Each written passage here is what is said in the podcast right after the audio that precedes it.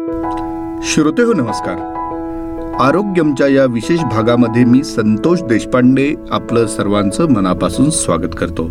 मित्रांनो आपल्या आणि आपल्या जवळच्या लोकांचं आरोग्य उत्तम राहावं यासाठी तज्ज्ञांचं मार्गदर्शन अत्यंत उपयुक्त ठरतं. आणि आरोग्यमच्या व्यासपीठावरून आपण हेच मार्गदर्शन आपणा सर्वांपर्यंत पोचवतो.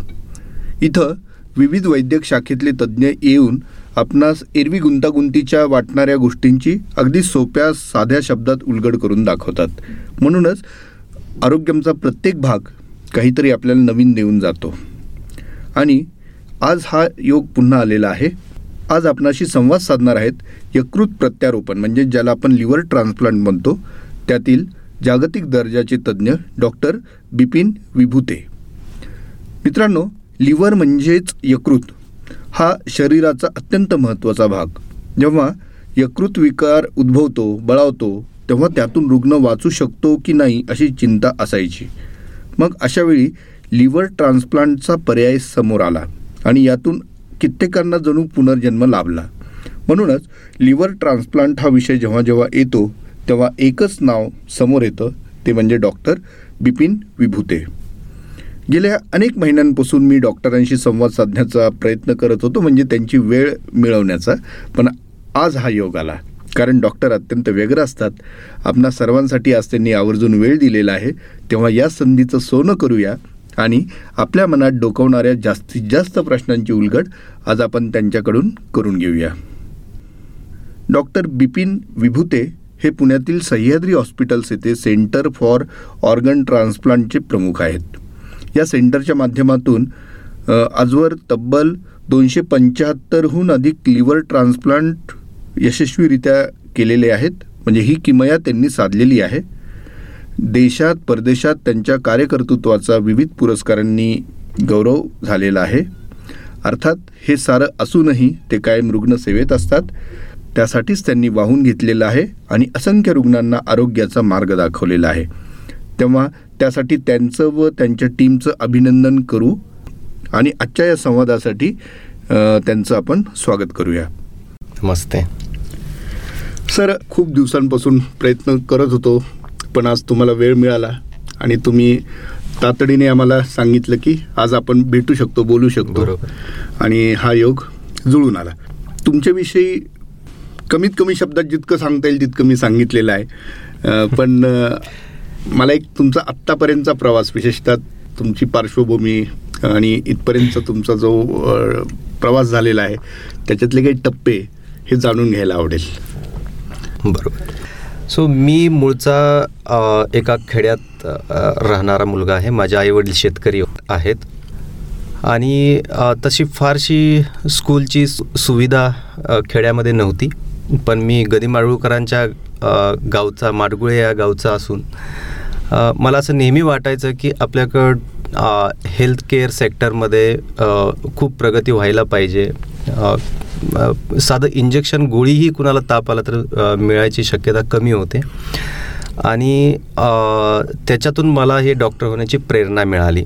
आणि नंतर माझं शिक्षण मी कोल्हापूरमध्ये केलं गव्हर्मेंट कॉलेजमध्ये आणि तिथून केरळ चेन्नई या ठिकाणी मी शिक्षण घेत शेवटी पुण्यामध्ये येण्याचा विचार केला आणि तो फक्त एवढ्यासाठी होता की लिव्हर ट्रान्सप्लांट म्हटलं की एक दोन तीन गोष्टी येतात की हे खूप सक्सेसफुल होत नाही. खूप कॉस्टली असतं. आणि झालं तर पेशंट फार दिवस काही जगत नाही. आणि या कारणासाठी या भीतीपोटे बरेच लोक जे मध्यमवर्गीय आहेत पुढं येत नव्हते. आणि मला असं नेहमी वाटायचं की जे विमानानं प्रवास करतात किंवा जे बिझनेस क्लासमध्ये प्रवास करतात ताज हॉटेलमध्ये राहतात ते कुठेही जाऊन ट्रान्सप्लांट करू शकतात. पण जो काही मिडल क्लास होता की जे काही पर्यंत ते कॉस्ट पैसे जमा करू शकत होते त्यांच्यासाठी अशी ट्रान्सप्लांटची फॅसिलिटी इंडियामध्ये उपलब्धच नव्हती. आणि त्या करण्याच्या उद्देशानं मी सह्याद्री हॉस्पिटलबरोबर हा लिव्हर ट्रान्सप्लांट प्रोग्रॅम चालू केला दोन हजार सोळामध्ये. आणि आमचं बोधवाक्यच होतं की हा अफोर्डेबल असायला पाहिजे. सो ज्यावेळेस मी चालू केला त्यावेळेस अवरेज कॉस्ट पंचवीस ते तीस लाखाच्या आसपास होती आणि आता आपण पंधरा ते अठरा लाखाच्या आसपास ट्रान्सप्लांट करतो. आजही तेच करतो. आणि जे लोक अजून लोअर क्लासमध्ये आहेत त्यांना त्यांच्यासाठी गव्हर्मेंट हॉस्पिटलमध्येही आपण free of cost in fact ससूनमध्ये जाऊन आपण ट्रान्सप्लांट तीही सुविधा आपण उपलब्ध करून दिली आहे आणि लोकांनी बऱ्याच लोकांनी त्याचाही फायदा घेतला आहे आणि आजपर्यंत आपण पावणे तीनशेचा टप्पा या पाच सहा वर्षामध्ये गाठला आहे आणि ते एक चांगल्या सक्सेस रेटनुसार असं नाही की आपण कॉस्ट कमी केली म्हणजे क्वालिटी आपण कमी केली असं कुठंही झालं नाही. आणि बरेचसे जे पेशंट पुअर असतात किंवा जे पिरियाट्रिक एज ग्रुपमध्ये असतात त्यांच्यासाठी बरंच फंडिंग किंवा ई एम आय फॅसिलिटीज आपण निर्माण केले की जेणेकरून ट्रान्सप्लांट प्रत्येकाला हे ऑप्शन अवेलेबल झालं पाहिजे. कारण ट्रान्सप्लांटमुळं एखाद्याचं आयुष्य कंप्लीट चेंज होतं.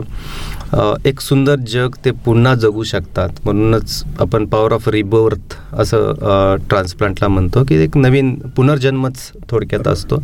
आणि ते मॅक्सिमम लोकांना देण्याचा आपण प्रयत्न करत असतो. आणि मला असं वाटतं की प्रत्येकाला या पृथ्वीतलावरती एक रोल दिलेला असतो. आणि तसा मला हा रोल देवाने दिला आहे आणि त्याचा पुरेपूर मी जोपर्यंत आहे तोपर्यंत प्रयत्न करेन.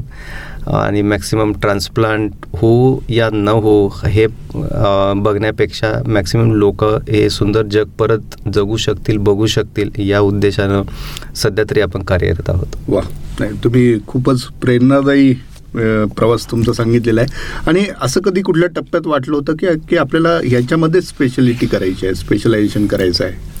खरं सांगायचं तर आमच्या गावाकडे सगळ्यांना शिक्षकच व्हायचं असायचं. हां.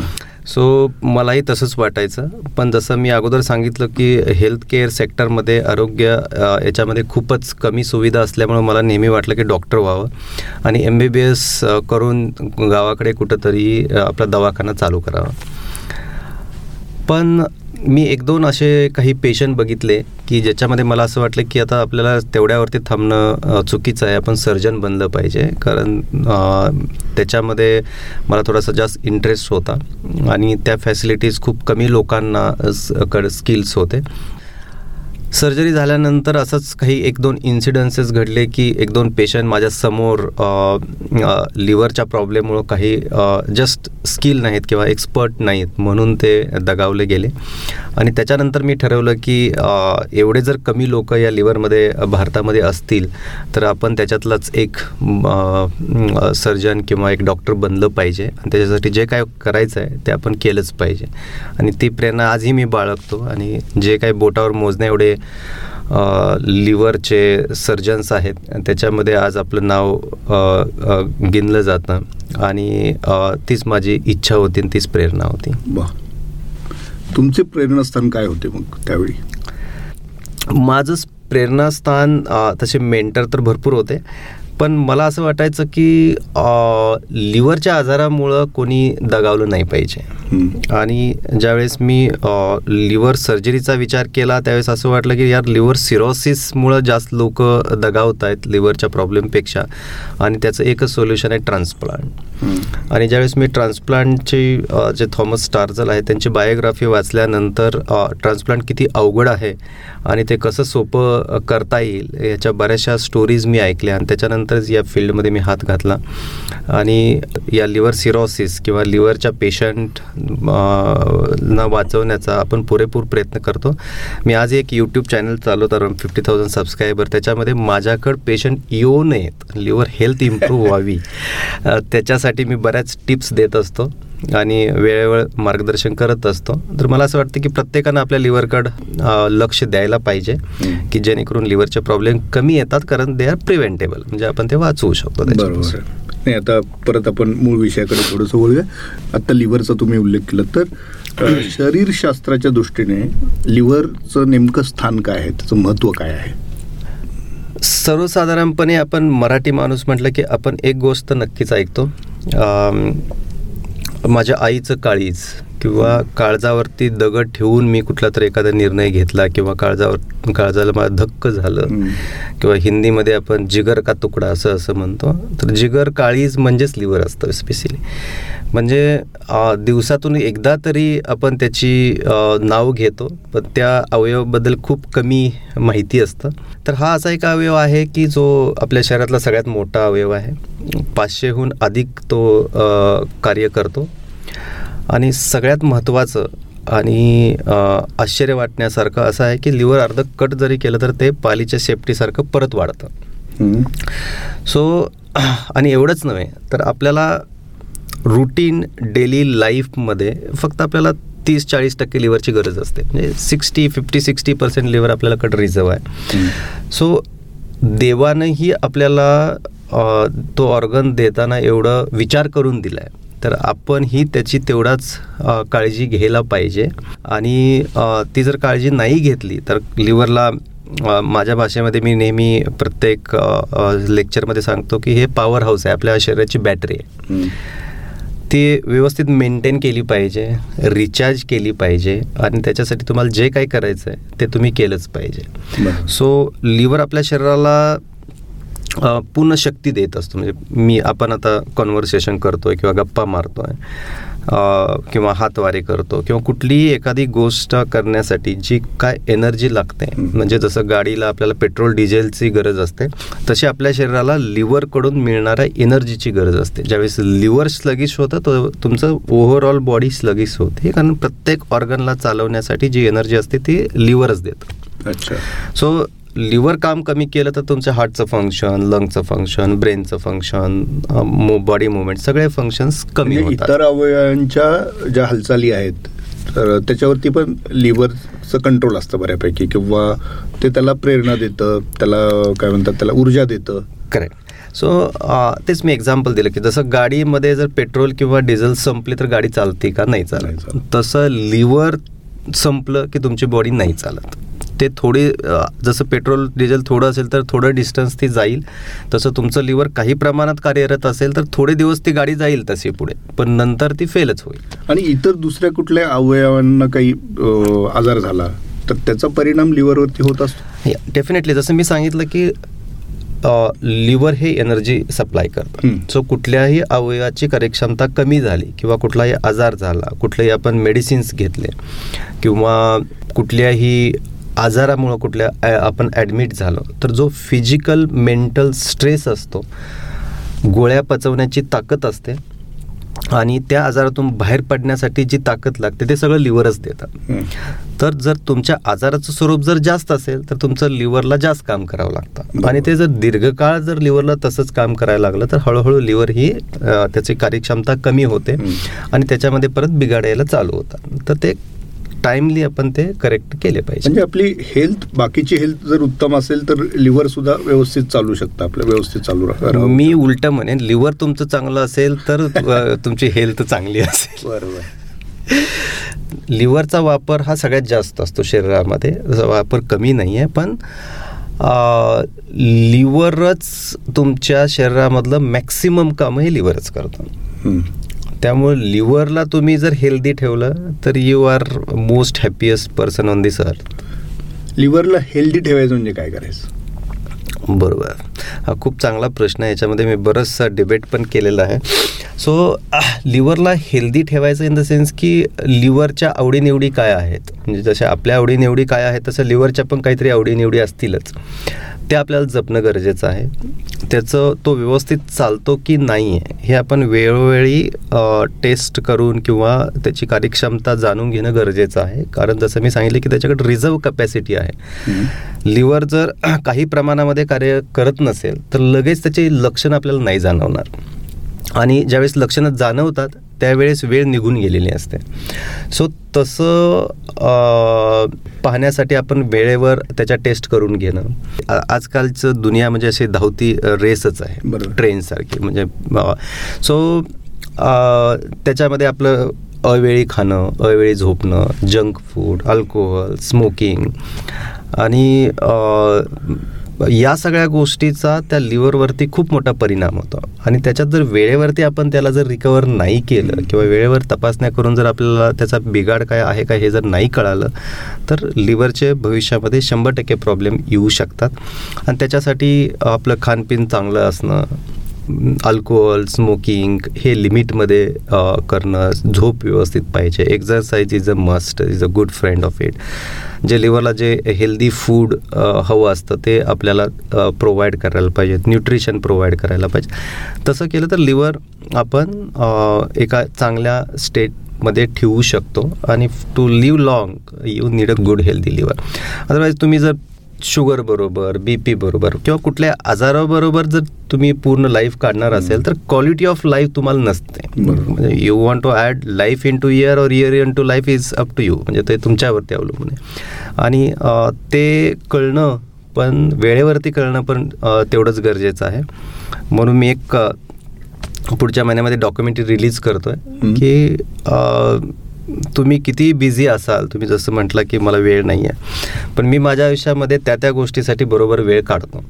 सो लोकांना असं वेळ नाही म्हटलं की मला पहिल्यांदा हसूच येतं आणि काढला तर तो नक्कीच मिळू शकतो आणि आपल्या स्वतःसाठी तर नक्कीच काढायला पाहिजे. आणि आता ज्याचा तुम्ही उल्लेख केलात की आपल्या लिव्हरची आपण काळजी घेतली पाहिजे आणि त्यासाठी आता तुम्ही काही टिप्सही दिलेत. तर त्यात एक उल्लेख तुम्ही केला होता की तपासणी करून घेणं. अशी काही प्रिव्हेंटिव्ह तपासणी लिव्हरच्या बाबतीत असते का? करायला हवी का? असेल तर कुठल्या टप्प्यात करायला हवी? बरोबर खूप सिंपल टेस्ट असते. लिव्हर फंक्शन टेस्ट म्हणून असते. त्याला एल एफ टी आपण शॉर्टमध्ये म्हणतो. आणि त्याची किंमतही अशी फारशी नसते. टू हंड्रेडपासून फोर हंड्रेडपर्यंत सर्वसाधारणपणे सर्वसाधारणपणे असते. आणि त्याच्याबरोबर लिव्हरचं एक सोनोग्राफी. तर या दोन गोष्टीमध्ये बऱ्याचशा गोष्टी आपल्या लिव्हरबद्दल कळतात. तर मी असं रिकमेंड करतो कुठं बुकनी रिकमेंड नाही केलेलं पण ॲटलिस्ट वीस वर्षापर्यंत ॲटलिस्ट पाच वर्षातून एकदा तरी आपण ह्या गोष्टी केल्या पाहिजेत. अच्छा. त्याचबरोबर ज्या हिपॅटायटिस बीच्या किंवा हिपॅटायटिस ए एचं जे वॅक्सिनेशन आहे लसीकरण आहे ते आपण वेळच्या वेळी घेतलं पाहिजे. की जेणेकरून जेवढे प्रिव्हेंटेबल लिव्हरचे आजार आहेत तेवढे आपण कमी केले पाहिजेत. जर तुम्हाला वीस वर्षानंतर ओबेसिटी आहे किंवा कुठले आजार आहेत काही ॲडिक्शन्स आहेत like alcohol smoking etcetera etcetera so प्रत्येक दोन वर्षाला तरी मिनिमम दोन वर्षाला तरी at up to the age of forty तुम्ही लिव्हर फंक्शन अल्ट्रासाऊंड आणि काही व्हायरल मार्कर्स केले पाहिजेत. चाळीस वर्षानंतर एव्हरी इयरला हे झालेच पाहिजेत. अच्छा. आणि जे नॉर्मल आहेत जे हेल्दी ज्यांचे diet exercise sleep pattern physical mental step average आहे त्या लोकांना up to age of forty तीन वर्षातून एकदा केलं तरी काही हरकत नाही बट वॅक्सिनेशन्स आर मस्ट आणि त्यांनाही चाळीस वर्षानंतर uh, प्रत्येक वर्षी uh, केलं पाहिजे. साधं आपण हॉटेलमध्ये गेलो तरी आपलं हजार रुपये बिल होतं साधं हे आणि वेळ नाही ही बऱ्याच जणांची कंप्लेंट असते. पण मला असं वाटतं की आपण ज्यावेळेस गाडी घेतो त्यावेळेस गाडीची सर्व्हिसिंग करायला बरोबर आपल्याला वेळ मिळतो. आपण काढतोच. मग आपली सर्व्हिसिंग करायला एक दोन तास आपल्याला काढायला काय हरकत आहे? सो या सगळ्या गोष्टी केल्या तर डेफिनेटली आपण लिव्हरचे आजार लवकर करू शकतो पकडू शकतो. आणि बऱ्याच लोकांना असं वाटतं की यार मला फॅटी लिव्हर आहे. पण फॅटी लिव्हर तर सगळ्यांनाच असतो अशी एक जनरल कल्पना आहे. पण तोच एक आजाराचं पहिलं मूळ कारण असू शकतं. दुसरं म्हणजे मी वारंवार जवळपास एक शंभर व्हिडिओमध्ये जरी सांगितलं असेल की फटिगॅबिलिटी म्हणजे तुम्हाला थोडंसं लो फील होणं कंपेअर टू अदर्स हे ज्यावेळेस लक्षण असतं त्यावेळेस तेही ह्या फॅटी लिव्हर किंवा लिव्हरमुळं असू शकतं. पण ज्या ज्या लोकांना मी विचारलं त्यांनी हेच आन्सर दिलं की मला फॅमिली स्ट्रेस आहे काय जॉबचं प्रेशर आहे किंवा स्ट्रेस आहे किंवा बाकीचा स्ट्रेस आहे. पण मला एक सांगावं असं वाटतं की हा जो स्ट्रेस आहे तो प्रत्येक मनुष्याला त्याच्या आयुष्यामध्ये असतोच फक्त वेगवेगळ्या प्रकारचा असतो. असं नाही की त्यांना आहे म्हणून दुसऱ्यांना नाही असं नाही आहे सो जसं दुरून डोंगर साजराच असतो तसं सगळ्यांना वाटतं की त्याचं आयुष्य खूप चांगलं आहे आपल्यापेक्षा सगळं मलाच आहे त्याच्यामुळे. पण स्ट्रेसमुळे नक्की आहे की नाही? त्याच्यासाठी तुम्ही ॲटलिस्ट हे करून तरी पाहिलं आहे की हे सगळं नॉर्मल आहे? मग तुम्ही केलं आहे का? तसंच आपण नाही करत. आपण डायरेक्ट लेबल करतो की ह्याच्यामुळं मला हे झालं आहे. बरोबर आणि आपण डॉक्टरांचा सल्लाही घेत नाही वेळ. तर तसं नाही झालं पाहिजे. आरोग्याकडं आपण लक्ष दिलं पाहिजे. आपलं आरोग्य असेल तर आपलं पर्सनल प्रोफेशनल फॅमिली लाईफ हे व्यवस्थित असू शकतं होऊ शकतं. आणि जे ऑफिसमध्ये होणारी चिडचिड घरामध्ये होणारी चिडचिड किंवा बाकीच्या गोष्टीचा स्ट्रेस जर तुमचं लिव्हर हेल्दी असेल तर डेफिनेटली कंट्रोल करण्यामध्ये त्याची मदत होते. तर लिव्हर ट्रान्सप्लांट करण्याची गरज कुणाला भासते? तो निर्णय कसा घेतला जातो? लिव्हर ट्रान्सप्लांटचे तसे पाहिले तर खूप सारे इंडिकेशन्स आहेत की ज्यांना लिव्हर ट्रान्सप्लांटची गरज पडते. पण इन शॉर्ट मी जे लोकांना सांगतो ते सिम्पलेस्ट डेफिनेशन आहे की जिथं लिव्हर आपल्या शरीराची जेवढी डिमांड आहे आणि सप्लाय आहे त्याच्यामध्ये जर तफावत आली म्हणजे सप्लाय जास्त आहे आणि डिमांड जी लिव्हरकडून आहे ती जर पुरी करत नसेल तर त्यांना लिव्हर ट्रान्सप्लांटची गरज पडू शकते. पण ज्यांना एन स्टेज लिव्हर डिसीज आहेत लाईक लिव्हर सिरोसिस किंवा सिरोसिस विथ कॅन्सर लहान बाळामध्ये असे काही मेटाबॉलिक डिसऑर्डर्स असतात किंवा पित्ताच्या नळ्याचा आजार असतो. काही स्टोरेज डिसऑर्डर्स असतात की ज्याच्यामध्ये एन्झाईम डिफिशियन्सी जे हार्मोन्स आपल्याला केमिकल्स पाहिजेत की जे बॉडीमधून कॉपर किंवा आयर्न रिलीज करण्यासाठी. त्याची जर कमतरता असेल तर अशा लोकांना आपल्याला लिव्हर ट्रान्सप्लांटचा आपण सल्ला देतो. पण प्रत्येक अशा पेशंटला लिव्हर ट्रान्सप्लांटची गरज पडतेच असं नाही. नंबरमध्ये सांगायचं झालं तर मी जवळपास वर्षाला एक हजार पेशंट बघत असेल त्याच्यापैकी एक पन्नास ते साठ पेशंट ट्रान्सप्लांटसाठी आलेले असतात माझ्याकडे आणि ज्यावेळेस आपण त्यांच्या तपासण्या करतो त्यावेळेस जे काय लक्षण असतात त्याचं कारण हे वेगळंच काहीतरी निघतं. म्हणजे काही लोकांना टी बी असू शकतो काही लोकांना दुसऱ्या ऑर्गनमुळं ते पोटात पाणी किंवा कावीळ असू शकते. किंवा प्रोटीनचं प्रमाण कमी असू शकतं. सो अशा ज्या वेळेस गोष्टी होतात त्यावेळेस नुसतं लिव्हर सिरोसिस आहे आणि त्यांना लक्षण आहेत म्हणून त्यांना ट्रान्सप्लांट असं आपण लगेच लेबल नाही करत.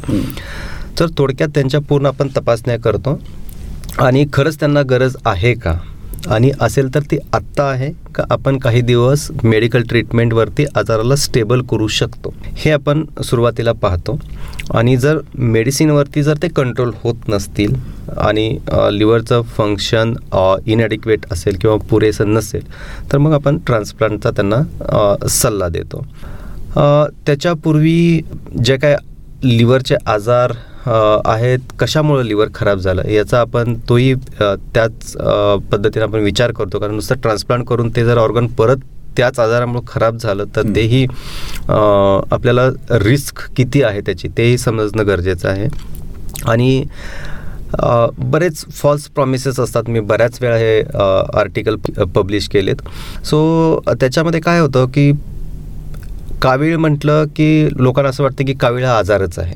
सो कावीळ हा आजार नसून ते लिव्हरच्या डिसीजचा एक्सटर्नल किंवा बाहेर नसणारं लक्षण आहे. अच्छा. आजार लिव्हरचा असतो कावीळ हे लक्षण असतं. ज्यावेळेस कावीळ असते त्यावेळेस लिव्हरचा काहीतरी प्रॉब्लेम गोंधळ चालू आहे एवढं आपल्याला कळतं.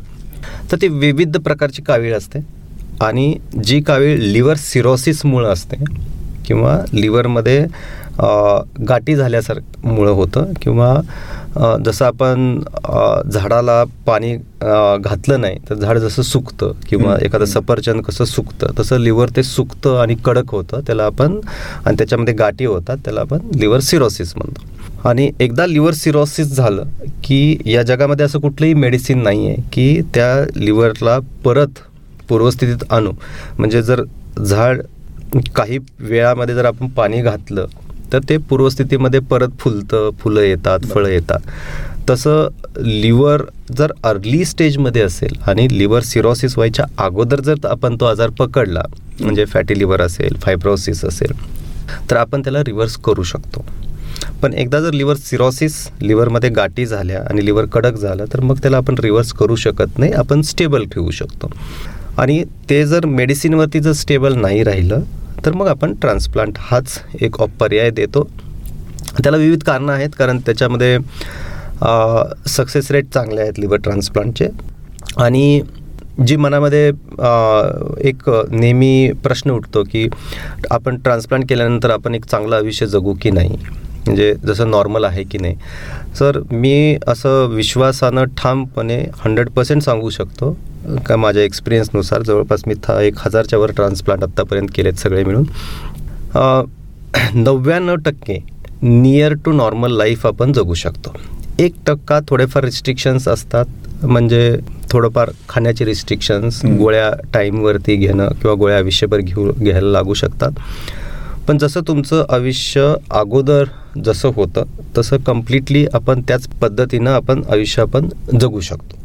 आणि तसं असेल तरच आपण ट्रान्सप्लांटचा पर्याय देतो. जर चार खोल भिंतीमध्ये जर आपल्याला राहून आयुष्य काढायचं असेल फक्त जगण्यासाठी तर ट्रान्सप्लांटचा आपण पर्याय देत नाही. म्हणून मी अगोदरच सांगितलं की तुम्हाला डिसाईड करायचं आहे की लाईफ इन टू इयर और year into life age age factor सुद्धा तुम्ही कन्सिडर करता? एज फॅक्टर कन्सिडर करतो आणि बऱ्याच सेंटरला करतो. आपण मला स्वतःला असं वाटतं की तुम्ही देव नाही आहेत सो तुम्ही किंवा मी कोणतरी थर्ड पर्सन किती दिवस जगणार हे डिसाईड नाही करू शकत. जर एखाद्या माणसाची विल असेल की त्याला अजून जगायचं आहे आणि तो या सर्जरीसाठी जर फिट असेल तर आपण त्यांना एक जगण्याचा चान्स दिला पाहिजे. तुम्ही मी मतलब who are we to stop them right तर आपण तो अ, या विचाराचा मी आहे आणि त्याच्यामुळे आपण भारतातलं सेकंड ओल्डेस्ट जे लिव्हर ट्रान्सप्लांट आहे जे सेवन्टी सेवन इयर्सचं केलं आणि प्रोबॅबली नेक्स्ट महिन्यामध्ये मी दोन करतो. एक सेवन्टी सेवनचं आणि एक सेवन्टी फाय ते मला वाटतं तुम्ही लहान बाळाचं पण केलेलं आहे. हो. लहान बाळाचं पण केलं आहे आपण. सो या लोकांना किती आयुष्य आपण देऊ हे त्यांच्या आणि त्यांच्या फॅमिलीला डिसाईड करायला द्यायला पाहिजे. आणि तुम्ही नाही डिसाईड करायला पाहिजे. जर ते फिट असतील तर त्यांना जगण्याचा हक्क आहे आणि तो आपण दिलाच पाहिजे. तसंच लहान बाळाचं आपण पाच महिन्यापासून ट्रान्सप्लांट केलं आहे पाच महिन्याचं बाळ किंवा पाच पॉईंट आठ किलोग्रॅम म्हणजे जस्ट हातामध्ये बसण्या एवढे तेवढ्या बाळांचंही आपण अं, प्रत्यारोपण केलं आणि पाच सहा वर्षामध्ये ते एकदम चांगले आहेत अजूनही. आणि त्यांना पूर्ण आयुष्य जर त्यांनी व्यवस्थित मेंटेन केलं तर जेवढं नॉर्मल लोकांना आयुष्य आहे तेवढं आयुष्य ते व्यवस्थित जगू शकतील. काही प्रॉब्लेम येणार नाही. आणि लहान बाळांचं मला नेहमी थोडंसं very close to my heart कारण मला असं वाटतं की त्यांना जन्माला येऊन अशा प्रकारचे मोठे आजार ये- घेणं त्यांच्या आयुष्यामध्ये काय चूक आहे? म्हणजे काही लोक दारू पिऊन खराब करतात काही लोकांना जंक फूड किंवा फॅटी लिव्हर निष्काळजीपणा स्वतःकडे लक्ष देणं. पण त्यांचा याच्यामध्ये काहीच दोष नाही असं मला पर्सनली वाटतं. त्यामुळे कुठल्याही बाळांचं मी आजपर्यंत पैशासाठी कुठलंही ट्रान्सप्लांट आजपर्यंत कधीच थांबवलं नाही आणि थांबवणार पण नाही. वा. फारच चांगली माहिती दिली सर तुम्ही. लिव्हर ट्रान्सप्लांट म्हटल्यानंतर रिसिवर जसा आला म्हणजे रुग्ण हा रिसिवर आहे तसं डोनर हाही महत्त्वाचा फॅक्टर आहे. तर डोनर कोण असतो आणि त्याचे काय निकष आहेत? उत्तम चांगला डोनर कोण होऊ शकतो? आणि असे डोनर मिळतात का? आता ट्रान्सप्लांट दोन प्रकारचे असतात. एक कॅडॅवरी किंवा डिसीज डोनर ट्रान्सप्लांट म्हणतो जे आपण ऐकतो की ब्रेन डेड पेशंट आहेत किंवा फॅमिलीने एखादा मेंदूमृत लोकांचे अवयव दान केले. त्याला आपण कॅडॅवरिक ट्रान्सप्लांट किंवा डिसीज डोनर ट्रान्सप्लांट म्हणतो. तर त्याचं जे प्रमाण आहे आपल्यामध्ये ते वन पर टेन मिलियन एवढं आहे. सो खूपच कमी लोक डोनेट करतात. आणि एक डोनर जवळपास नऊ लोकांचे जीव वाचवू शकतो. पण आपल्या कंट्रीमध्ये अजून ऑर्गन डोनेशनचं फारसं अवेअरनेस नाही आहे आपण चालू केल्यापासून बरेच अवेअरनेस करायचे प्रयत्न केले. आणि या याच्यामध्ये दोन हजार अठरामध्ये आपण गिनीज वर्ल्ड रेकॉर्डही केलं की जेणेकरून लोकांपर्यंत ही माहिती जावी की ऑर्गन डोनेशनमुळं बऱ्याच लोकांचे जीव आपण वाचवू शकतो. आणि जे आपले डिअर वन्स नियर वन्स आहेत ते अशी त्यांची बॉडी क्रिमेशन होतं किंवा बरी आपण करतो. त्याच्यापेक्षा जर त्या अवयवातून जर नऊ लोकांचे आपण जीव वाचवले तर जो कोण आपला मुलगा मुलगी आई वडील जो कोण आहे तो त्यांच्या स्वरूपामध्ये अजून या जग पृथ्वीतळावर जगतायत जगतायत. याची भावनाच म्हणजे इतकी मोठी आहे की लोकांच्या डोक्यात का जात नाही हे मलाही आजपर्यंत नाही कळालं. पण त्याचे प्रयत्न हे वारंवार झाले पाहिजेत. प्रत्येक कॉर्नरमधून अशा प्रकारचे आवाज उठवले गेले पाहिजेत की ऑर्गन डोनेशन करा. पण हा कम्प्लिटली फॅमिलीचा डिसिजन असतो आणि त्याच्यामध्ये कुणाचंही कंपल्शन नसतं आहे सो फायनली जरी एखाद्याची व्हील असेल ब्रेंडेड होण्याच्या अगोदर किंवा मेंदूमृत होण्याच्या अगोदर तर असं कुठला लॉ नाही की ते मॅन्डेटरी त्याचे ऑर्गन्स घेतलेच निर्णय किंवा डोनेट तो. फॅमिली घेते सो जोपर्यंत फ्रेंड्स अँड फॅमिली हे कन्व्हिन्स होत नाही त्यावेळेस तुम्ही मी कितीही प्रमाणपत्र किंवा कितीही डोनर ऑर्गन डोनेशन कार्ड जे साईन करून ठेवले तर त्याचा काही उपयोग फारसा होत नाही आणि बऱ्याच लोकांना हेच माहिती नसतं की ह्याची इच्छा ऑर्गन डोनेशनची आहे.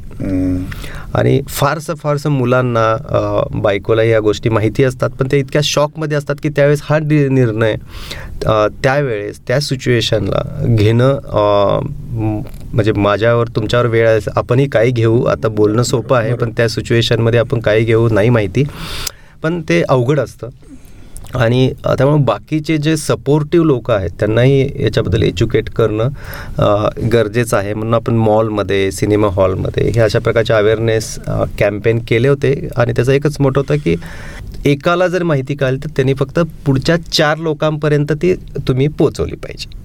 आणि त्या चार लोकांनी पुढं जर असं प्रत्येकानं जर करत गेलो तर पुढच्या पाच दहा वर्षामध्ये बऱ्यापैकी ऑर्गन डोनेशन वाढेल. आणि जे मी पुढं सांगणार आहे की लिव्हिंग डोनर लिव्हर ट्रान्सप्लांट किंवा ट्रान्सप्लांट असा एक कन्सेप्ट होतं ज्या ठिकाणी जो जिवंत दाता आहे डोनर आहे तो फॅमिली मेंबरच लागतो आपल्याला.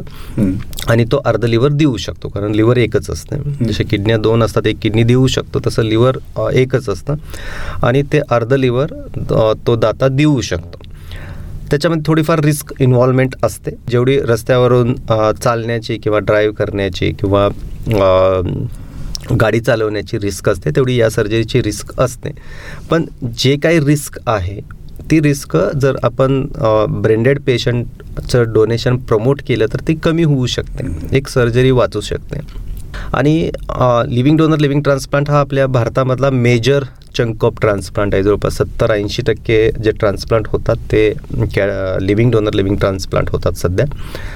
आणि त्याच्यामध्ये लिव्हरचा कन्सेप्ट आहे की लिव्हर जेवढा लिव्हर तो दातात देतो किंवा डोनर देतो ते परत वाढतं. म्हणजे आणि तेही चार ते सहा आठवड्यामध्ये वाढतं. सो त्यामुळं दिल्यामुळं काय डोनरला कुठला काय प्रॉब्लेम्स कधी होत नाहीत. तसे जर प्रॉब्लेम येण्याची वेळ असेल तर आपण तो डोनर ॲक्सेप्टच नाही करत.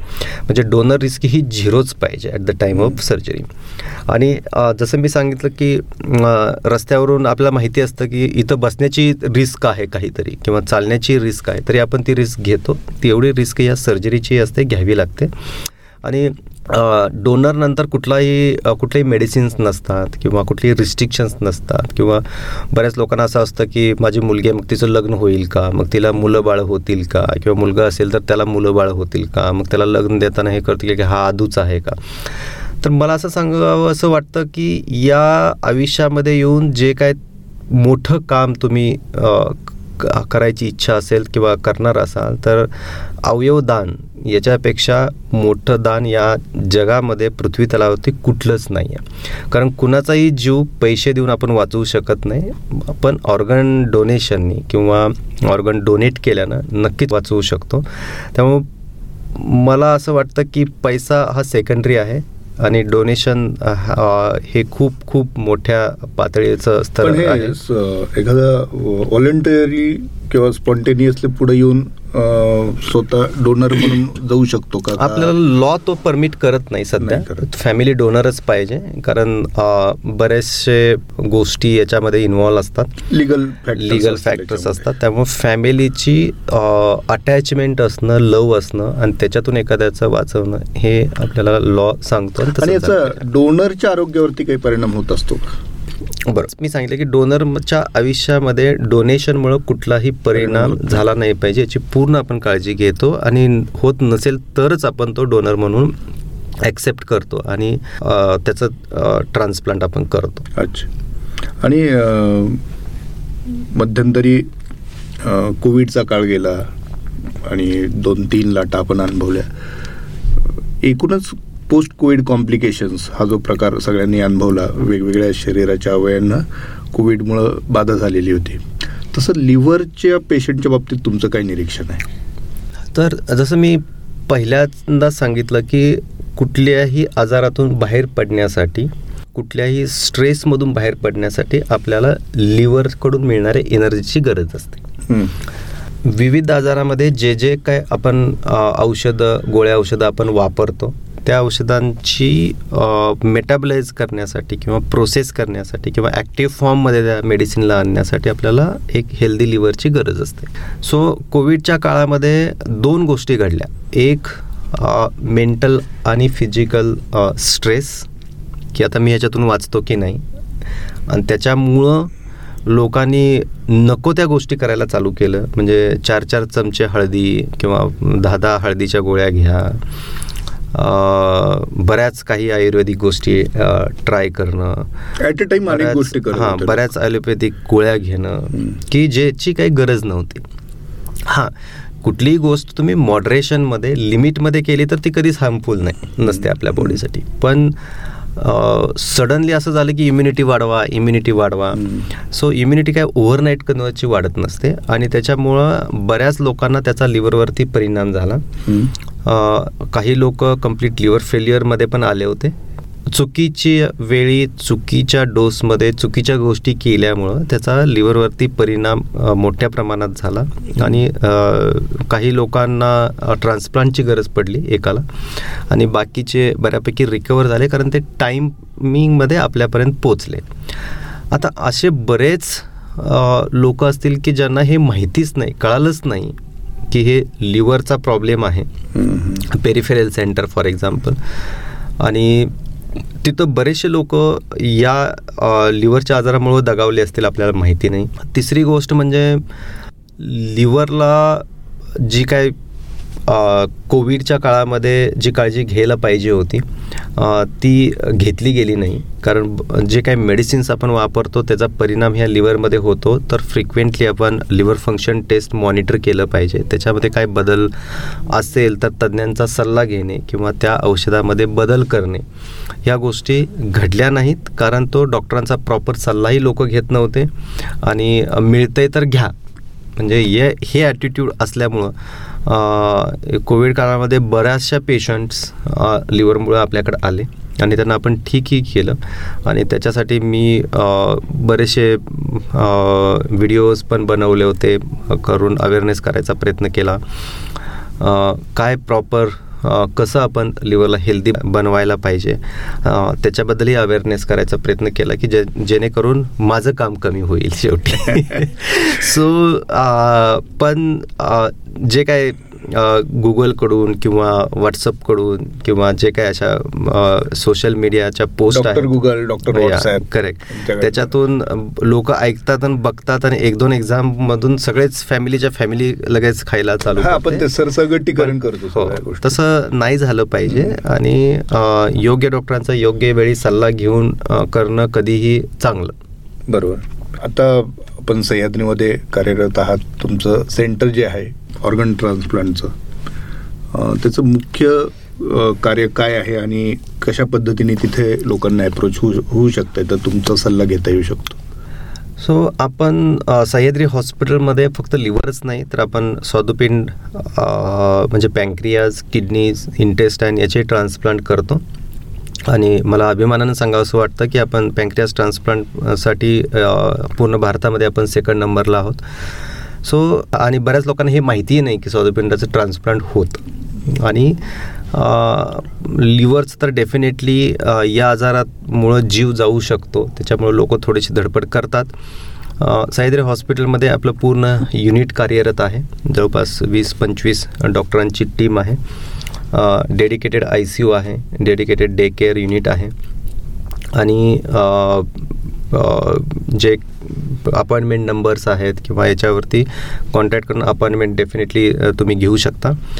पण मला असं वाटतं की जर तुम्ही लिव्हरची हेल्थ जर जपली काळजी घेतली तर माझ्यापर्यंत पोचण्याची वेळ नाही येणार आणि येऊ पण नाही आणि आली तर मी डेफिनेटली गाईड करण्याचे प्रयत्न करेन. आणि मग ती वेळ येऊ नये यासाठी आम्ही काय काळजी घेतली पाहिजे? सो जसं मी सांगितलं की तुमचं वेट मेंटेन पाहिजे. एक्झरसाईजला दुसरा कुठलाही ऑप्शन या जगामध्ये नाही आहे तुमचा वेळ तुम्ही मॅनेज करून तुमच्या लाईफकड पर्सनल लाईफकड थोडाफार वेळ हा काढलाच पाहिजे. म्हणजे आपण हे मला कधी कधी प्रश्न पडतो की आपण हे सगळं करतोय कशासाठी कुणासाठी? जर हे तुमच्यामुळं जर इतरांची लाईफ जर अवलंबून असेल तर तुमचं life is a prime importance मतलब तुमच्या लाईफला तर तुम्ही इम्पॉर्टन्स दिलाच पाहिजे. आणि याच्यासाठी लवकर उठणं त्याच्यामध्ये मी आत्ताच एक व्हिडिओ बघ बनवला आहे की happy hormones how to release मतलब for day to day activity म्हणजे तुम्ही कसं दिवसभर एनर्जेटिक राहायला पाहिजे काय काय त्याच्यासाठी करायला पाहिजे त्याही गोष्टी तेवढ्याच इम्पॉर्टंट असतात. कारण नुसतं गोळ्या खाऊन आपण एनर्जेटिक बनत नाही किंवा चहा कॉफी पिऊन किंवा अल्कोहोल ब पिऊन आपण एनर्जेटिक नाही बनत. पण आपले जे आपल्या आत ऑलरेडी केमिकल्स आहेत हार्मोन्स आहेत त्यांना ॲक्टिवेट जर आपण केलं तर डेफिनेटली आपला दिवस चांगला जाऊ शकतो. सो खाणं पिणं लवकर उठणं अल्कोहोल स्मोकिंग मॉडरेशनमध्ये करणं किंवा लिमिटमध्ये करणं त्याला काही लिमिट्स असतात. आणि त्याचबरोबर वेळच्या वेळी तपासण्या करणं वेट तुमचं कंट्रोलमध्ये ठेवणं या गोष्टी जर आपण केल्या तर लिव्हरची हेल्थ ही नेकी नेहमीच नक्कीच चांगली राहील. आणि जसं मी अगोदरही सांगितलं आहे आत्ताही सांगितलं की जर तुमचं एजमध्ये जर ते त्या त्या वेळेस त्या त्या तपासण्या करून तुमचं लिव्हर व्यवस्थित आहे की नाही आहे एवढं डेफिनेटली आपण बघायला पाहिजे विदाऊट डाऊट बघायला पाहिजे. आणि मी असं म्हणतो की नुसतं लिव्हरच नाही तुमच्या पूर्ण बॉडीचे जे बेसिक टेस्ट आहेत त्या तुम्ही केल्या पाहिजेत. Just it's matter of skipping one party once in a year तेवढाच खर्च तुम्हाला येतो आणि तेवढं मला असं वाटतं की प्रत्येकाला ते शक्य आहे आणि ते करावं. वा. नाही नक्कीच. आता शेवटचा प्रश्न पर्सनल आहे. आणि पण तो आम्हाला सगळ्यांनाच खूप उपयुक्त ठरेल त्याचं उत्तर याची मला खात्री आहे. डॉक्टर तुम्ही इतके व्यस्त असता. मला माहिती आहे. आणि मला माहिती आहे म्हणजे मला अनेकांनी सांगितलेलं आहे मला त्याचा अनुभव देखील आहे. आणि तर तुमचं जे शेड्यूल असतात ते सगळं शेड्यूल सगळं टाईट असतं सगळ्या गोष्टी असतात. पण तुम्ही अनेक गोष्टी करत असता ॲट अ टाईम तर हे नेमकं वेळेचं व्यवस्थापन तुम्ही कसं साधता? तो प्रश्न मला होता. बरं. एक मी पाच वर्षापूर्वी मी खूप डिसऑर्गनाइज माणूस होतो. आणि कुठल्या वेळेस काय करायचं आणि कसं करायचं at the end of the day मी खूप थकत होतो. आणि घरी गेले की चिडचिड व्हायची. आणि मला असं वाटायचं की मी खूप मोठं काम करून आलो आहे आणि आता मला कोणी डिस्टर्ब नाही केलं पाहिजे असं प्रत्येकालाच वाटतं मला असं वाटतं. आणि आपला आपला टाईम आपण जाऊन झोपून जावं. पण लाईफ बॅलन्स याच्याबद्दल मी थोडंसं नंतर स्टडी करायला चालू केलं. So change my life by reading five A M club by Robin Sharma आणि असे बरेचसे बुक्स आहेत की त्यांच्यानंतर मी थोडंसं आयुष्याकडे बघण्याचा दृष्टिकोन माझा बदलला. मी खूप लेझी होतो अगोदर सात आठ वाजता उठायचो but strictly last four five years मी पाच साडेपाचच्या आसपास उठण्याचा प्रयत्न करतो. Almost try to do at least six days exercise me running ही बऱ्यापैकी करतो. आणि जिम योगा या गोष्टीवरती पण बराचसा भर आहे. कारण सकाळच्या वेळेमध्ये जे काही तुमचे हार्मोन्स केमिकल्स जे रिलीज होतात ते तुम्हाला दिवसभर तुमचा मूड किंवा तुमच्या ज्या रुटीन ॲक्टिव्हिटी असतात त्याच्यासाठी ते उपयोगी ठरतात. आणि मी वाचलं पाहिलं सुद्धा आहे की जे लोक लेट उठतात लेट नाईटमध्ये काम करतात. त्यांचा दिवस हा लेझीच असतो. चिडचिड खूप होते. आणि बाकी डाएटमध्ये बराचसा चेंजेस मी घडून आणले.